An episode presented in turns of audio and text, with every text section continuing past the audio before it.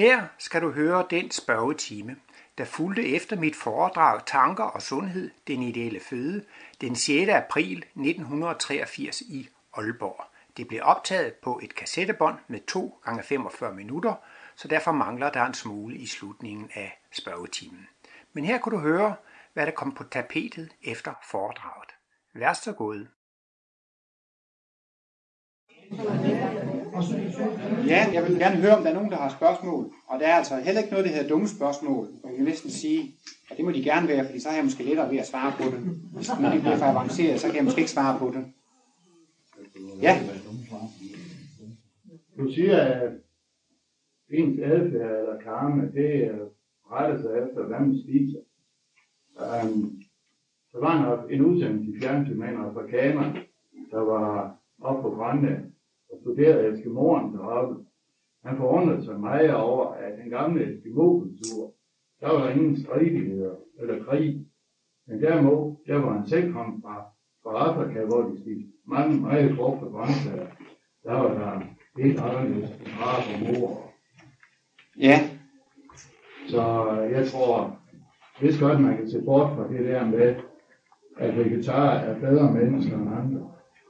Ja, jeg vil selvfølgelig gerne starte med at sige, at uh, på ikke at give et indtryk af, at man kan spise sig ind i himlen. Det kan man selvfølgelig ikke. Men uh, med hensyn til, uh, når man spiser kød, så er man jo medvirkende til, at dyrene bliver slagtet og slået, bliver slået ihjel. Det er også det samme. Som jeg sagde i foredraget, så er vi uheldige jo stille, tit stille sådan, at vi har ikke en god og en dårlig mulighed at vælge mellem, men to dårlige. To under. Men øh, når man har to onder, så bør man altid prøve at vælge det mindste onde. Og det mindste onde, det er altså planter. Fordi planter oplever ikke det samme ubehag ved at blive, øh, ved at blive anvendt som føde, ved at blive øh, trukket op og rykket i stykker. Det hænger sammen med, at planterne har ikke noget nervesystem, men dyrene har et nervesystem, der næsten er lige så veludviklet som os. Og det vil altså sige, at dyrene har en meget realistisk oplevelse af smerte. Og de er jo altså meget bange for at, at blive slagtet. Øhm, I dag er der jo mange mennesker, der ikke selv vil kunne slagte dyrene. Der er jo mange, hvis de så en kalv, for eksempel med de store, flotte øjne osv., så var der jo nok mange mennesker, der ikke selv ville, ville kunne, kunne slagte sådan en sød kalv for at, at få kødet. Altså det er jo glimrende, at, at man ikke selv kan ende at, at slå, slå dyrene ihjel. Men man må jo, det er jo helt logisk, at når man så køber de produkter, så betaler man jo andre for at slagte det, og når man spiser kød, så er man jo simpelthen med til, så er man jo med virkende til, at dyrene bliver slået ihjel, eller at de bliver dræbt. Og man ser også nogle gange sådan nogle statistikker og opgørelser over, at, at gennemsnit spiser en kvart ko og to grise og 17 kyllinger osv. om året. Og det vil jo sige, at der er man simpelthen direkte årsag til, at disse dyr er blevet dræbt. Og når man er årsag til, at de bliver dræbt, så får man altså også en karma for det. Og øh, det var som altså, jeg var inde på, at i princippet så bliver det altså det samme, og bliver man ikke dræbt, så bliver det måske alligevel sådan at indgreb i ens krop med metalgenstande og lignende ved, ved forskellige ulykker. Med hensyn til det andet der, det er første gang, jeg har hørt det spørgsmål, men der er en ting, som jeg lige vil nævne i den forbindelse. Og det er, Martinus, når han øh, taler om udfoldelse af det dræbende princip og stridigheder osv., at vi har, vi har i alt seks grundenergier, og to af de energier, vi arbejder med, det er eksplosionsenergien, tyngdenergien, som ligger bag det dræbende princip, som ligger bag stridigheder og skænderier, og så er der altså følelsesenergien, som har den modsatte effekt, som øh, virker sammentrækkende på sådanne eksplosioner, som kontrollerer eksplosioner, som kontrollerer sådanne udfoldelser. Og øh, Martinus skriver i livets bog, at hvis der er et menneske, altså de, de, de modvirker hinanden, tyngdenergi og følelsesenergi, og det ene, det er i virkeligheden verdensaldets varme, eksplosionsenergien, og følelsesenergien, det er i virkeligheden verdensaldets skulde. Og øh, hvis man har et menneske, som er utrolig rasende eller vred, så kan man faktisk bringe det ned på jorden ved afkøling. Og altså, Livs anbefaler først om, at man kan bare prøve at sætte hænderne i koldt vand, så vil man opdage, at, at temperamentet det, det, det dæmpes. Og jeg har selv engang været med til, hvor der var en dreng, der var fuldstændig hysterisk, altså rasende. Jeg har aldrig set noget lignende, han var rasende i tre kvarter i træk. Han var fuldstændig umulig at få ned. Så trak de ham altså ud under den kolde bruser. Og så faldt han altså helt ned. Og Martinus siger altså, at kulde, det repræsenterer følelsesenergi, som altså kan dæmpe sådan en raseriudbrud. Og så er det altså min private teori, at grønlænderne de er mere behersket simpelthen, fordi at der er så meget kulde deroppe.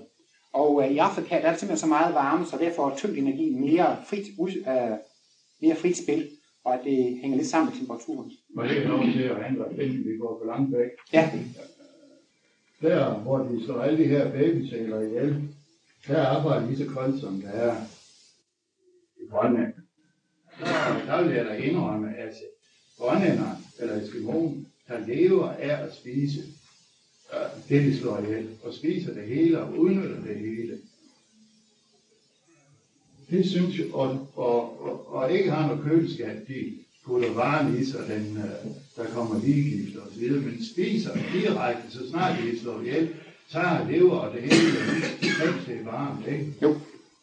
Så der er noget andet. De Ja. dræber for at leve, Ja. og de lever deroppe. Ja. Men den, der slår babysæler ihjel, de arbejder den samme kulde, Ja, er anderledes attraktiv og gør det for pengenes skyld. Ja. Og det er ganske modbydeligt. Og jeg er sikker på, at der er mange vegetarer, der går i baby ske. Men det er jo ikke det, jeg vil ind på. Det med planter. Det er kun en postulat, at der at, at dyr føler mere end planter.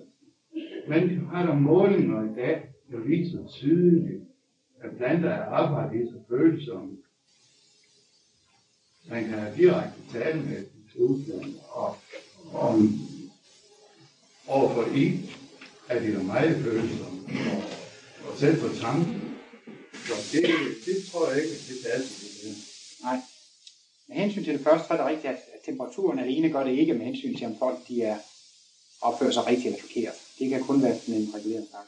Med hensyn til det, du siger der, der, der må det for den sags skyld jo gerne stå som et postulat fra min side af, og det der, det kan også stå som et postulat fra din side af. Jeg kender en, der har arbejdet på Yale, Yale University, og altså forsket i planter. Og de har prøvet at efterforske nogle af alle disse plantereaktioner, hvor planter skulle reagere. Det var noget med at slå en i, stykker og slå rejer ihjel og have folk til at gå og brække blomster osv.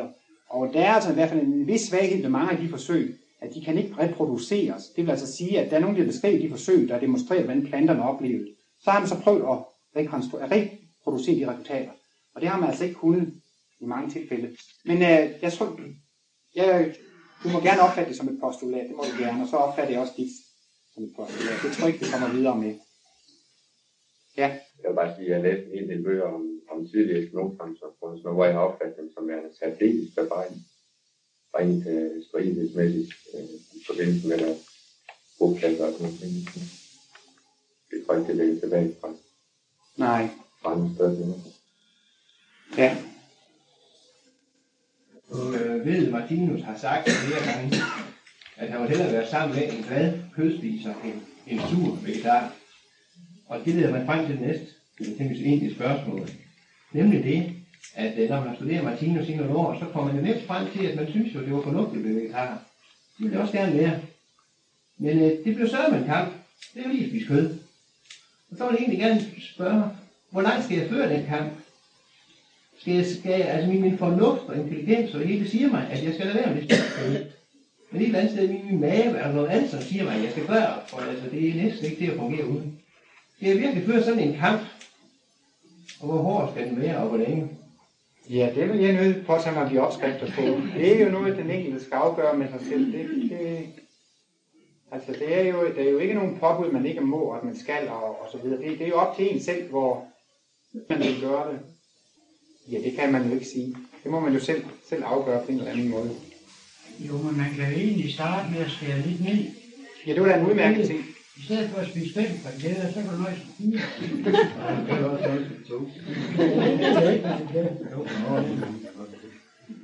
Altså, man, det, det, det, må jo, altså, det må jo nok være, altså, udviklingen foregår jo ikke i spring. Al udvikling, den foregår jo i kontinuert. Og øh, jeg tror sådan set heller ikke, Martinus vil anbefale, at man lægger sine kostvaner pludseligt om, fuldstændig pludseligt. Vi har jo også, som jeg var inde på, visse mikroindivider i vores organisme, som er vant til at få en vis kosttype. Og de vil jo sådan set næsten blive helt chokeret og få en, en helt anden livsoplevelse, hvis man pludselig skiftede kost. Og det er så også det, der giver sig udtryk i, du siger, så vil ens mave have noget andet. Så altså, det vil jo nok være naturligt at, at lægge kostvanerne om gradvist sådan at der foregår en jævn udvikling, så der ikke sker sådan en pludselig revolution i kroppen, hvad det jo vil være, hvis man pludselig lader kostvanerne om. Er der noget i, er der noget om, at øh, det så skulle være bedre at nøjes med at spise fisk og dyr, frem for at spise okse og fiskekød? Eller er det bare sådan en påstand, man har hørt nogen sige?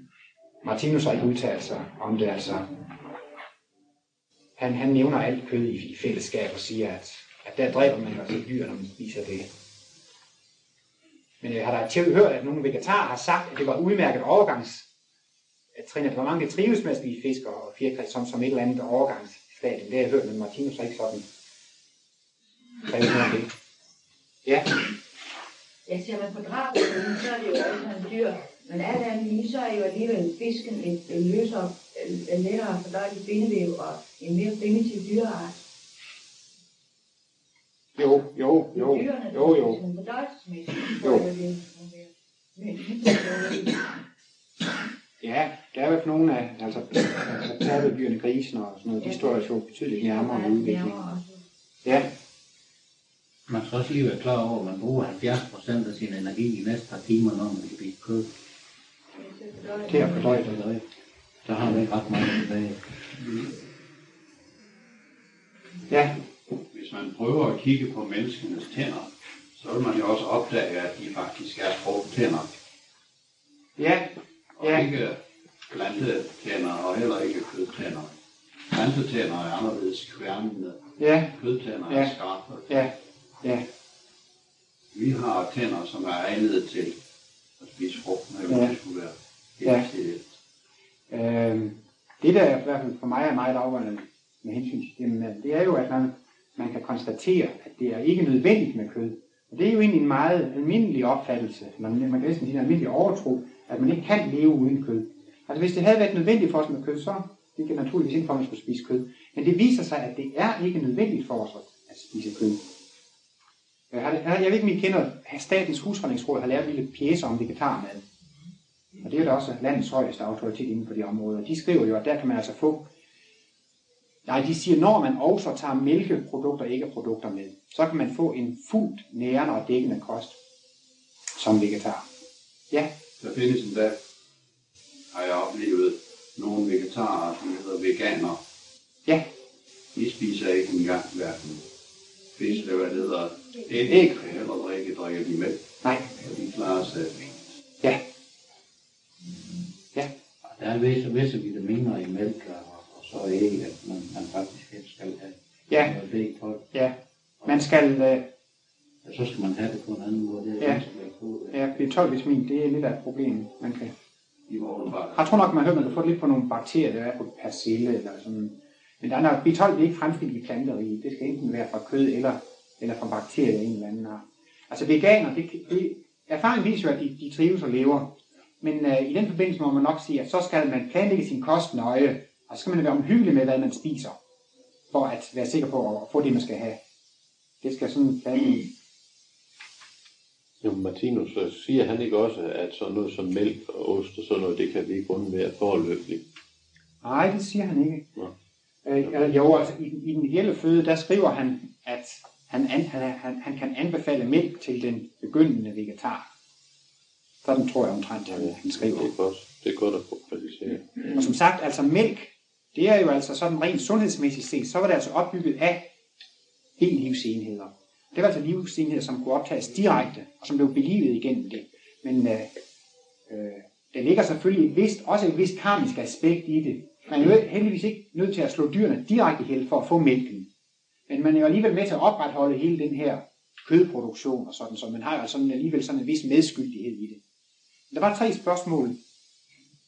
Så er dig først, og så. Er mig? Eller hvad? Ja. Jo, det var bare lige fordi, vi kom ind på snak om veganer. Ja. Men så kan vi jo sige, hvis det nu er sådan, at øh, den overvejende grund til, at vi vil holde op med at spise kød, det var for, at vi skulle være gode, vi ikke slå dyrene ihjel. Men så må vi jo heller ikke gå med sko, og vi må ikke gå med noget skind eller pelsværk eller noget sådan det. Nej. Og det gør veganerne ikke. Nej, det var Nej. bare lige det, jeg vil Ja. sige på bifarten. Ja, men de går heller ikke med uldtrøjer, Nej, og de spiser heller ikke honning, fordi der udnytter man også bierne Ja, og osv. er De er altså imod enhver form Ja. for udnyttelse af dyr. Ja. Og, og vi behandler jo da altså også dyrene som slaver i, i mange sammenhænge. Ja, Øh, Sara, jeg synes, det er så meget, men Ja. ja. det var en helt absolut. Altså, du, du siger, at jeg kommer med på soldaterne. Det synes jeg er grad, at du gør. Men nu taler jeg om andet emne. Det er, at du siger, at mennesket nedstammer fra aben, Og at øh, dyrene efterhånden integrerer til at blive mennesker. At dyr, de, at mennesker, det er et højere væsen end dyr. Jeg vil våge at påstå, at mennesker og dyr har ikke noget med hinanden at gøre. Dyr er der ikke åndeligt beriget, som øh, mennesker er. Og den væsentligste forskel på dyr og mennesker, det er, at menneskene har magt begær. Det kan man jo se på hele verdens balancen, der hviler på atomvåben. Hvorimod at dyrene, de kun øh, har behov for at mætte deres, eller for at holde deres sult væk. Selvfølgelig har de øh, et territorium hver for sig, men, øh, men om mennesket skulle nedstamme fra dyrene, og at de, og dyrene skulle integreres op til mennesker, det, det, det måtte være postulat. Ikke engang Darwin. Nå, så er jeg misforstået Darwin. Ja, det, er det, det, ikke Darwin har aldrig nogensinde udtalt sig. Han har sagt, at han nedstammer fra et abelignende væsen. Okay, jo jo. Nej. Men det forhindrer jo ikke princippet i, at vi udvikler os. I kraft af, at vi gør erfaringer, så udvikler vi os. Og det er rigtigt, at vi har flere erfaringer end dyrene, så vi er mere åndeligt beriget end dyrene. Men det beror altså kun på en forskel i udvikling. Altså vi har gjort flere oplevelser på det fysiske plan, end dyrene har. Men dyrene, Dyrene er jo ikke på det fysisk, eller når du sagde fysisk, jeg tænker på syd. Ja, men altså dyrene er ved at udvikle deres bevidsthed. Sådan, så de i løbet af udviklingen. Altså, de der, vi har engang været abelignende væsener, med en, der, hvor vi ikke har været så åndelige, som vi er nu. Og hvordan er vi blevet det? Det er vi blevet gennem oplevelser og erfaringer. Al udvikling foregår gennem oplevelser og erfaringer. Og hver gang vi har gjort en oplevelse, så er vi blevet mere udviklet. Og ifølge Martinus, så kan man altså tage det med i føl- i form af disse talentkerner, evner og anlæg. De kan overføres fra liv til liv. Og udviklingen foregår helt enkelt ved erfaringsdannelse. Men øh, jeg står her ikke for at overbevise nogen om, at det de mener er forkert. Og jeg står sådan set kun for at fremlægge Martinus teorier sådan, som han har, har fremlagt dem. Og Martinus er også selv inde på, at hans bøger skal man ikke skrive, på, skrive for at tage den opfattelse, folk har, tage den fra dem. Alle folk, de skal naturligvis blive ved med den opfattelse, de har. Det er skrevet, øh, skriver Martinus i foretalen til Livets bog, at øh, kosmologien er skrevet for de mennesker, der ikke kan finde svar på, på deres spørgsmål andre steder. ja. Jamen, jeg er godt nok ikke færdig. Jeg ville altså godt nok gerne være tilhænger af Martinus. Men når man direkte kan se, at, at, det, er- at det er jo teorier, og det ikke har noget med virkeligheden at gøre, så er det jo meget vanskeligt. Jo. Ja, nu skal jeg også selvfølgelig sige, at det er begrænset, hvor logisk ikke at fremstille det i løbet af tre kvarterer. Og Martinus har skrevet 5.000 sider, og han behandler det altså meget mere dybgående og indgående, end jeg også selv står. Og Martinus opfordrer virkelig folk til at undersøge alt, hvad han skriver. Og ifølge Martinus selv, så er det en beskrivelse af virkeligheden. Og jeg har egentlig ikke selv kunnet gøre nogle erfaringer i den fysiske virkelighed, som er i modstrid med Martinus' analyser. Det er muligt, at der er nogle områder, hvor Martinus har kunnet sanse disse realiteter, hvor jeg ikke kan sanse dem. Men alle de steder, hvor jeg har kunnet sanse, der stemmer det for mig overens. Så er der så altså visse åndelige felter, hvor jeg kun kan finde det overvejende logisk eller sandsynligt, at det er rigtigt, det Martinus øh, når frem til. I det han bruger den samme logik, som man gør i den fysiske verden. Ja, Martinus, han, han siger jo også, at vi kan tage det af, at vi kan bruge og lade resten ligge. Ja. ja. Og det anbefaler han folk at Det er en gøre. Jo, men det gør jo ikke sagen klart, det der, for man, man kan jo ikke sige, at Martinus er den ene sande. Der har, der har jo været mangfoldige forskellige, der har forsøgt at forklare sandheden. Og man måtte absolut prøve at sammenligne dem. Absolut. Og der synes jeg da absolut, at Martinus øh, er mere teoretisk eller skematisk anlagt. Og, og, men i hvert fald er mennesker nedstammer fra dyrene, og der ikke er, forskel på dyrene. Der er, altså på den anden side døden, der er der i hvert fald ingen, der på menneskene der er der i hvert fald nok dyr, men man hverken spiser dyr, det er der ikke nok, der stammer måske det fra, at man, man lever af grøntsager, ved det er, er åndelige med ingen bedøjelseskanal har. Men altså, for, forstår jeg dig ret, når du siger, at Darwin siger, at der foregår ikke nogen udvikling? Men, er det, altså, mener du, at øh, det er fantasi og forestille sig, at der foregår en udvikling Nej, nej, i dyreriget? det det, det Det er vi det. enige om, der foregår. Ja, Når jeg siger, at der ikke er forskel, så sagde jeg, at der er ingen principiel forskel. Det vil sige, at det levende væsen, det har en struktur.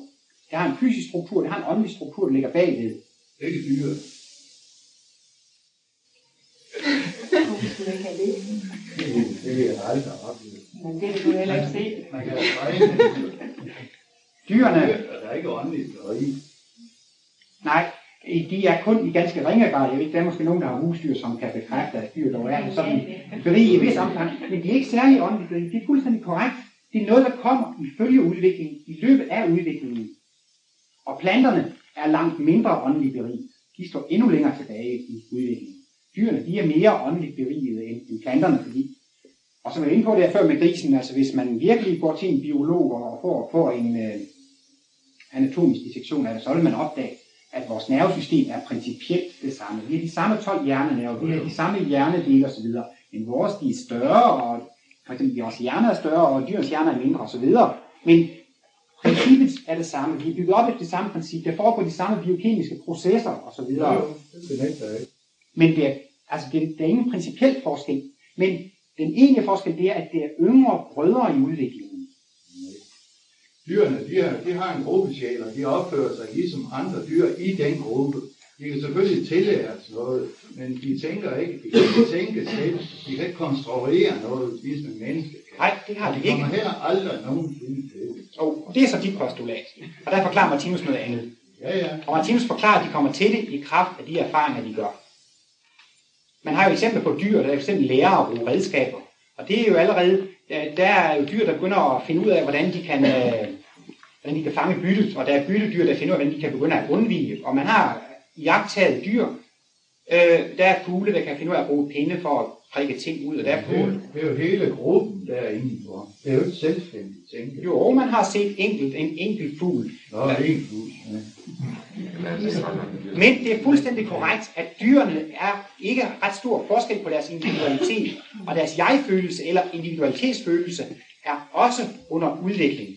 Den er ikke så udviklet hos, som hos mennesket. Den er meget primitiv, det er du fuldstændig ret i. Men det forhindrer ikke princippet i, at den er under udvikling.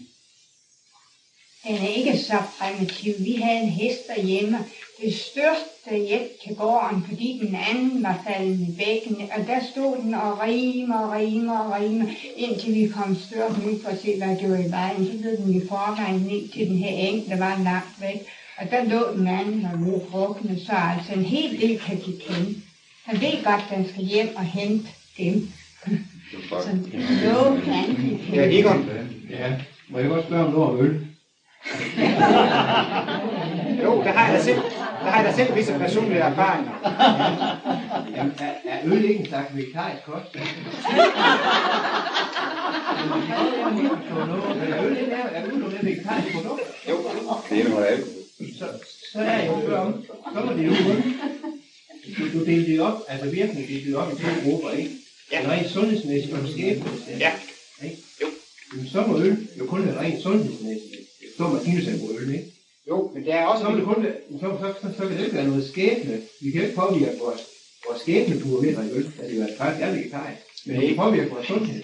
Men alt vegetarisk kost er ikke sund. Der findes giftige planter, og det må man sige, det er jo meget usundt. Det dør man af at spise. Så bare fordi det er vegetabilsk, derfor behøver det ikke at være sundt. Der findes gift. Laver de noget fantastisk godt hvidtøl. Men det er netop, men det skyldes jo helt nøjagtigt det der, det skyldes altså alkohol. Alkoholmolekyl, altså dette molekyl, det, det er, det er jo altså en gift for, for vores nervesystem og for vores organisme.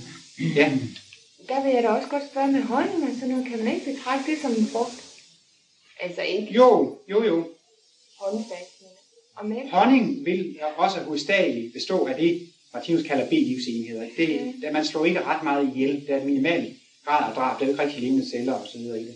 Men vi har jo vores venner veganerne, de er blevet så hensynsfulde, at de ikke engang vil udnytte bierne, at de ikke skal... Jo, jo, men så han ikke de, de, De får lidt su- sukkervand som erstatning, men Kom de også ud med. Jamen, det er gensidigt sammen. Det, de vil på hinanden. Så kom vi bare ned. Ja, det var. Det er udbytte. Ja. Går han mere end kun der foregår en udvikling hele vejen igennem? Altså lad os nu sige sådan noget som, øh, ja, jeg, jeg ser nogle mennesker, som er dybt ondskabsfulde, og som egentlig lever meget ødelæggende på... ondskabsfulde. Ondskabsfulde. Ja, ja. Som lever meget ødelæggende på deres omgivelser. Ja. Og mener han så der, at der sker en stansning, simpelthen med udvikling, indtil de har fået den karma væk, eller kan der ske en tilbageskridt, eller hvad? Øh, det, det, det foregår jævnt hen ad vejen. Altså, man kan udtrykke det på måde. Vi er alle sammen elever i livets skole. Og det vi skal lære, det er faktisk at udvikle os fra, fra ufuldkommenhed, fra primitivitet til fuldkommenhed. Og øh, det foregår altså ved, at vi får lov til at opleve virkningerne af alle vores handlinger. Og hvis der er nogle mennesker, der er meget ondskabsfulde, meget grove og meget brutale, så er det altså mennesker, der har haft færre inkarnationer inden for de civiliserede samfund, eller de er lidt yngre i udviklingen. Men de vil komme til at opleve en grovere karma end mere forfinede mennesker, hvis jeg må bruge det udtryk. Altså hvis man er meget ondskabsfuld, så skal livet nok se til, at de på en eller anden måde selv møder en hård eller en grov skæbne. De kommer altså fuldstændig til at opleve virkningerne af deres egne handlinger. Og altså på et eller andet, hvis de er grove ondskabsfulde, så vil jeg selv komme til at opleve det. Men man skal altså opleve mange ting mange gange, inden man, nogle gange skal man opleve mange gange, inden man ændrer sin, sin, sin adfærd. Det var nogle gange et stykke tid, inden man opdager, at 10 ørerne er faldet, eller hvordan den falder. Men altså, man, de får den samme grove karma igen. Og hvis der så er nogen, der bliver udsat for den ondskabsfuldhed fra de mennesker, så er det et udtryk for, at man selv på et tidligere tidspunkt har været ondskabsfuld, og så kommer man så også selv til at opleve virkningen af det. Og vi synes jo efterhånden, at det er meget ubehageligt at blive udsat for ondskabsfuldheder. Og det er så med til, at vi ikke selv kan nænde at være ondskabsfulde. Så mener du altså, lad os nu tage sådan en række eksempler, som nogle af de der SS-soldater, som laver tortur. Ja. Så mener du, at øh, når de nu får nogle flere liv, så vil de af egen erfaring, vil de simpelthen lære at holde sig fra med at skade andre. Altså af egne erfaringer. Altså, det kunne måske ske det, at de selv bliver udsat for tortur. Hvis de har tortureret andre, så kan de selv blive udsat for det. Vi kommer ikke i detalje til at opleve det samme, men i princippet det samme. Og det vil sige, at når de selv har oplevet ubehag, der at blive behandlet på den måde en hel del gange, så kan de ikke at gøre det for andre, fordi så er de følt på deres egen krop ubehageligt der, og så kan de så ikke nænde at gøre det for andre. Men det skal de altså have oplevet. Altså de mennesker, der kan nænde at gøre det, man skal egentlig ikke bebrejde dem, fordi de er på det trin, de er i udvikling. De kan jo ikke, man kan jo ikke forvente, at de har nogle erfaringer, de ikke har gjort. Men når de selv har fået de erfaringer ubehageligt der, så holder, så holder de op. Så, så mener, altså, så mener altså Martinus jo egentlig også, at, øh, at man i bunden egentlig er god. Ja. Man kan sige, at Martinus han anklager eller kritiserer i virkeligheden ikke et eneste levende væsen. Fordi vi er alle sammen så gode, som vi nu kan. Jeg er summen af alle de erfaringer, jeg har gjort tidligere. Du er summen af alle de erfaringer, du har gjort tidligere. En hund er, han er, er summen af alle de erfaringer, du har gjort tidligere. Og man kan jo ikke bebrejde et levende væsen, at det ikke har flere erfaringer, end det har. Man kan jo ikke gå hen og sige til, til, til et fireårigt barn, hvor er du der et lille skvat, du burde jo allerede være 18 år. Altså det må jo gå den tid, det går fra det bliver 4 til 18 år. Det kan man ikke bebrejde, at det ikke er mere end 4 år. Og sådan står vi alle sammen på et eller andet udviklingstrin, der er udtryk for de erfaringer, vi er kommet til. Så man kan altså ikke bebrejde nogen, at de ikke har gjort flere erfaringer, end de har. Så er der tre her. Hvad med Ja. ja. lige at se symbol og søndernes forladelse, sådan som for at forklare lidt om det? Ja. Det så kan du skulle sige, at den der lidelseserfaring, den automatisk bliver omdannet til human evne. Ja. Du kunne komme lidt ind på det. Ja. Det vil i hvert fald supplere det der Ja. spørgsmål godt. Du taler om, at der sker en udvikling, det, det er jeg med på. Men øh, når man i fjernsynet ser billeder fra Sydamerika, samtidig med at drikke kaffe og spise lavkage, ikke? Eller, eller bananer, eller noget spil, øh, så er det jo temmelig grove løjer. Men jeg synes ikke rigtigt, man kan se noget, noget udvikling efter alle de der inkarnationer, der har været. Men jeg forstår det godt. Men jeg siger bare, hvor langt er vi kommet? Og hele, hele freden, hele, det, det hviler på en magtbalance. Ja, det gør det. Jeg synes jo, vi kan sige, vi kan jo, vi kan jo tænde for, for og se tv-avisen, og så kan vi jo så se, hvor langt vi er kommet. Ja, ja. Kan det hjælpe os at blive vegetar? Ja, det hjælper. Det kunne hjælpe dig. Øh, altså, vejen ud af mørket, vejen ud af krigen og Ragnarok og mørket og helvede, om man så må sige, det er at holde op med at anvende det dræbende princip. Så længe man bliver ved med at anvende det dræbende princip, så længe man bliver ved med at dræbe, så kommer man også til at opleve virkningen af det der drab. Og man kommer altså ikke ud af denne drabszone, før man holder op med at dræbe. Det er altså vejen ud af mørket til lyset. Nu, var, nu er det votering af Martinus. Der er visse ting, du måske ikke kan tåle at høre eller forstå. Hvis man nu går hen til en anden sammen, der er information, så er der, så er der ting, at, at de heller ikke kan forstå. Og de har deres, og sådan kan man blive ved at gå fra det ene til det andet. Hvorfor kan man ikke arbejde lidt sammen, sådan at man rent videnskab kommer i stykke, rent videnskabeligt, og, og ved at, at tale sammen om tingene, for der, der er virkelig mange ting, de forskellige. Og man kan sige, at sandheden er i alle religioner, man kan sige det sådan, men man gør en religion, man bygger en religion oven på sandheden, sådan en religion bliver vigtigere end selve sandheden. For selv i Iran er der da en sandhed, men, men det er da præstens magt, og det er det, jeg føler, det, det er jo det, at vi kæmper imod, også her. Ja, det har du da, det har du da helt ret i. Martinus gør igen, han beskriver virkeligheden af sandheden, som den er. Og det har han naturligvis ikke monopol på. Det kan alle gøre, og alle andre har gjort det. Og derfor er der jo mange lighedspunkter. Men når man ikke altid kan blive enige om det, så hænger det sammen med, at man har gjort forskellige erfaringer. Nogle har gjort nogle erfaringer, og så ser de, at tingene på den måde, det passer, for det har jeg selv oplevet. Så er der nogle mennesker, der har gjort nogle andre erfaringer. Og så kan de ikke blive enige, fordi de ikke har gjort de samme erfaringer. Men i forbindelse med, med Martinus kosmologi, så vil jeg da gerne sige, at Martinus har understreget, at, at hans arbejde ikke skal give anledning til nogen som helst form for foreningsdannelse eller sektdannelse. Og det er altså fuldstændig umuligt at blive medlem af noget som helst, der har med Martinus at gøre. Det er altså et fuldstændig frit studium. Og hvis man undersøger det nærmere, så synes jeg, at det lever op til den betegnelse, Martinus selv har givet det åndsvidenskab. Han giver altså en forklaring på livet og tilværelsen i logisk sammenhængende rækker. Og øh, man kan jo altså prøve at fordybe sig i litteraturen, og så kan man se, om den logik, Martinus har anvendt, strider mod noget som helst, man kan jagtage her i den, den fysiske verden. Og jeg, jeg, jeg synes i hvert fald, det er en af de ting, der, der personligt tiltaler mig ved Martinus, det er, man kan ikke blive medlem, det er ikke nogen forening, det er fuldstændig åbent. Og øh, nu står jeg og holder for dig her, og det er så fordi, at de her tanker har inspireret mig så meget, de har betydet så meget for mig, det har givet mig en mening og en, et overblik over tingene, som jeg aldrig har haft før, det er jeg været så glad for. Det vil jeg gerne fortælle til andre, hvis det var sådan, at de kunne også blive interesseret i det. Jeg gør det altså fordi, at det betyder så meget for mig, så har jeg følt, følt trang til at gøre det. Man kan næsten sige, at jeg føler mig forpligtet til at gøre det. Når jeg nu har mødt de her tanker, de betyder så meget for mig. Men det er altså fuldstændig frivilligt. Hver af jer kan arrangere et Martinus foredrag, hvis jeg har lyst til det. der er ikke nogen som helst... Øh, og man kan lave, man kan lave studiekreds, man kan lave sammenlignende undersøgelser, som du vil. Det, det er fuldstændig frit. Ja, man kan for eksempel på biblioteket lave hele Martinus' øh, øh, hvad hedder det? Værker hjem. Ja. ja. Og det er en temmelig stor historie, ja og det er farvetavler og farvetavler. Og man kan godt komme dertil, hvor man uh, synes, det er mere farvetavler, end, man, end for eksempel Jesus ord, at kærligheden er det største. Ja.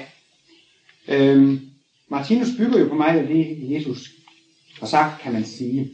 Øhm, der var mange kosmiske, Jesus præsenterede evige sandheder, eller kosmiske sandheder.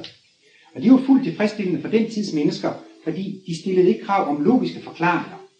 Jesus han præsenterede sandhederne, som de var, som de var og folk accepterede dem mere eller mindre direkte. Og øh, Jesus talte jo især til deres følelser, fordi han kunne gøre mirakler. Det var noget, der overbeviste dem om, at det måtte være rigtigt. Han havde i kraft af det en vis autoritet. Men nu har menneskeheden gjort erfaring i løbet af de sidste 2000 år. Og en af de ting, der er blevet udviklet meget stærkt, det er menneskets tænkeevne. Det er dets intelligens er blevet meget stærkt udviklet. Og øh, der er vi lavet skoler, og der er almindelig skolepligt, og, og alle i skolen bliver i dag jo opdraget til at tænke logisk. De bliver opdraget til at skulle have en logisk og fornuftig forklaring på det hele. Og det vil altså sige, at når børnene nu gennem flere generationer skal gå i skole og blive vennet til at kræve logiske forklaringer, så er de også kommet dertil nu, at de vil have logiske forklaringer på de religiøse, eller på de, på, på de områder, hvor det drejer sig om de evige sandheder. Det kan ikke øh, længere være tilfredsstillende, at man skal tro på det, og tit får man at vide, Guds veje er urensagelige. Men ifølge Martinus er der ikke noget som helst i universet, der ikke kan undersøges. At nogen logisk grund til at forestille sig, at der skulle eksistere noget, der ikke kan undersøges? Hvorfor skulle det ikke kunne undersøges? Alt kan undersøges, efterforskes og efterprøves. Og øh, efter min mening, så, så er Martinus kosmologi en videnskabelig gørelse af kristendommen. Og derfor må der så mange analyser og tavler til, fordi det skal forklares i logiske tankerækker. Men, øh, og det er altså det er kommet nu for at tilfredsstille øh, nutidsmenneskets krav og trang til logiske forklaringer. Vi kan ikke, øh, øh, øh normalt så kan folk ikke bare acceptere sandheden som de er, de vil have en forklaring, de vil have en logisk forklaring på det. Og øh, Martinus selv udtrykte det lidt humoristisk en gang, at mit arbejde består i at bevise eller vise, at det kan betale sig at være god. Og igennem sine logiske analyser og igennem sine symboler har han vist, at det er fuldstændig logisk at være kærlig. Og det er faktisk altså hul i hovedet og, og, og, og, og være ondskabsfuld af ondt, fordi det man gør med andre, gør man lige nøjagtigt mod sig selv.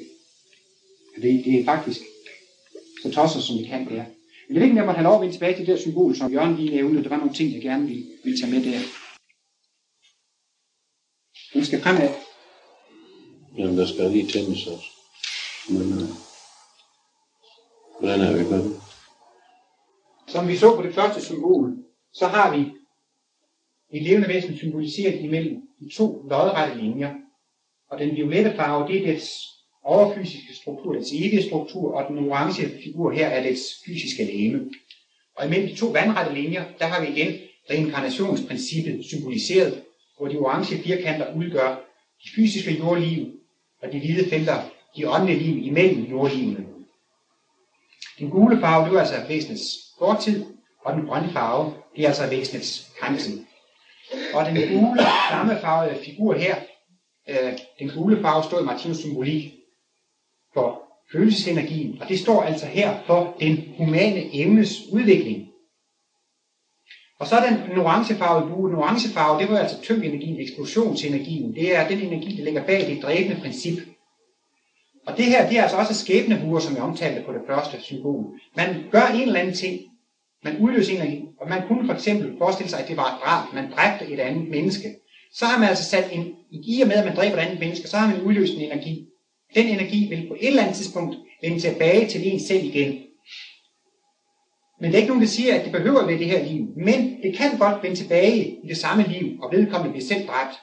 Det kan fx være, at vedkommende bliver dømt til døden på grund af, at det dræbte et andet menneske. Så får du allerede sin karma i dette liv. Men det kan eventuelt godt få sin karma i næste liv. Eller næste liv igen. Men her ser vi, at, at rødderne, der hvor, det, der hvor karma slår ned, er delvist neutraliseret af, af den gule farve, af de gule flammer. Karma-princippet, som du sår, skal du høste. Det er ikke nogen straf. Livet, det er ikke nogen straffeanstalt. Når man har gjort én ting, så skal man også have straffes for det. Nej, sådan er det ikke. Livet, det er meget kærligt, og vi går virkelig ind i livets, livets skole. Vi skal altså undervises. Og når man har lært lektien, så behøver man ikke at øh, blive udsat for den øh, karma mere for at tage et elementært. Hvis jeg nu for eksempel har slået 20 mennesker ihjel, og så oplever jeg selv at blive slået ihjel, måske 17 gange, men så kan det jo være, når jeg bliver slået ihjel for 17. gang, at det er ved at gå en pros op for mig, at jeg opdager, at man skal altså ikke slå andre mennesker ihjel. Det er meget ubehageligt. Og hvis jeg virkelig af hjertet ikke kunne nænde at slå andre mennesker ihjel, så slipper jeg altså for virkningerne af de tre sidste. Og det er altså det princip, Martinus kalder syndernes forladelse. Når man har lært lektien, så er det ikke noget formål med at få den karma. Og der findes ikke noget her i tilværelsen, som er uden formål. Alt har en hensigt. Så kan man selvfølgelig sige, jamen så slipper det altså for at blive slået ihjel. Ja, men den humane evne er vokset i mellemtiden, og det kommer man ikke gratis til. Den humane evne, den vokser i kraft af de lidelser, vi har oplevet. Og så kan man altså opleve lidelserne i større eller mindre portioner.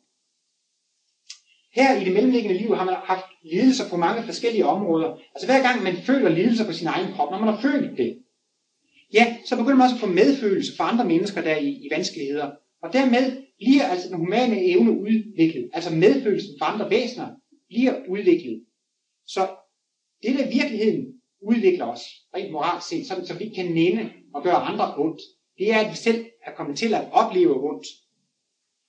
Og her igen gælder det jo samme, altså al udvikling er baseret på erfaringsdannelse. Udviklingen sker ikke i spring, og den skal ikke hokus pokus. Al udvikling sker via oplevelser. Ja. Jeg forstod ikke rigtig, hvorfor der også er buer fra den, fra den åndelige øh, mellemrum mellem øh. Ja, der er en, en, en, karmebog fra det ene åndeliv til det andet. Martinus beskriver det praktisk her i symbolforklaringen. Så det eneste, jeg vil sige med, at de buer skal vise, at der også er en sammenhæng mellem de åndelige liv, imellem de fysiske tilværelser. Der er en vis sammenhæng. Ja. Mere kan jeg ikke sige om det faktisk. Det går jo også fra det ene. Ja, altså, så, så der er altså en vis sammenhæng imellem de tilværelser, vi har i den åndelige verden, mellem de forskellige fysiske liv. Men de er altså ikke orangefarvede. Og det vil sige, at der er ikke nogen som helst lidelseserfaring forbundet. I den, I den åndelige verden, der har man ikke øh. Dem har vi kun i den fysiske verden. For mig der selvfølgelig, jeg er nok jeg er inde i karma og, og så videre, men for mig der, så føles det ganske færdigt, at, at, at man vil have, at fordi en menneske har slået et, et andet menneske ihjel, så skal det selv blive slået ihjel i en anden inkarnation. Formålet med inkarnationen er, at, at mennesket skal blive bedre og bedre, og det bliver det. Du siger, det det bare nok igennem de oplevelser. Ja. Men øh, jeg vil absolut mene, og, har hørt mange tilfælde om, hvor at mennesker, der har slået nogen ihjel, bliver inkarneret i det gode tjeneste, sådan at de hjælper andre mennesker. Både på den ene og anden måde. Og, og det der med øje for øje og tand for tand, så det der måske nok peger på den gamle jødelov der, det var jo kun, at du må ikke slå Ja, der var ikke slå andre jøder jeg havde set med alle de andre. Men øh, altså, Ja, nu skal du prøve at høre her. Der er nogle mennesker, der stadigvæk gerne vil i krig. Der er nogle mennesker, der gerne vil slås for deres fædreland. De vil gerne slå de andre ihjel. De vil slå de vantro ihjel. De vil, de vil gerne slå de andre ihjel. Det vil sige, at der findes nogle mennesker, som stadigvæk kan nænde at slå andre mennesker ihjel. Så kan man begynde at prædike for dem. Man kan holde taler og forelæsninger og forklare om fred og alt muligt andet. Men man kan ikke ændre deres indstilling. De vil stadigvæk gerne gå i krig. Og de kan altså stadigvæk nænde at slå andre mennesker ihjel. de har ikke noget mod selv. Nej, det har de ikke. Og øh, det får de lov til at gøre, indtil de på et tidspunkt føler det så smertefuldt selv at blive slået ihjel. Ja, så vil jeg sige tak for den her omgang.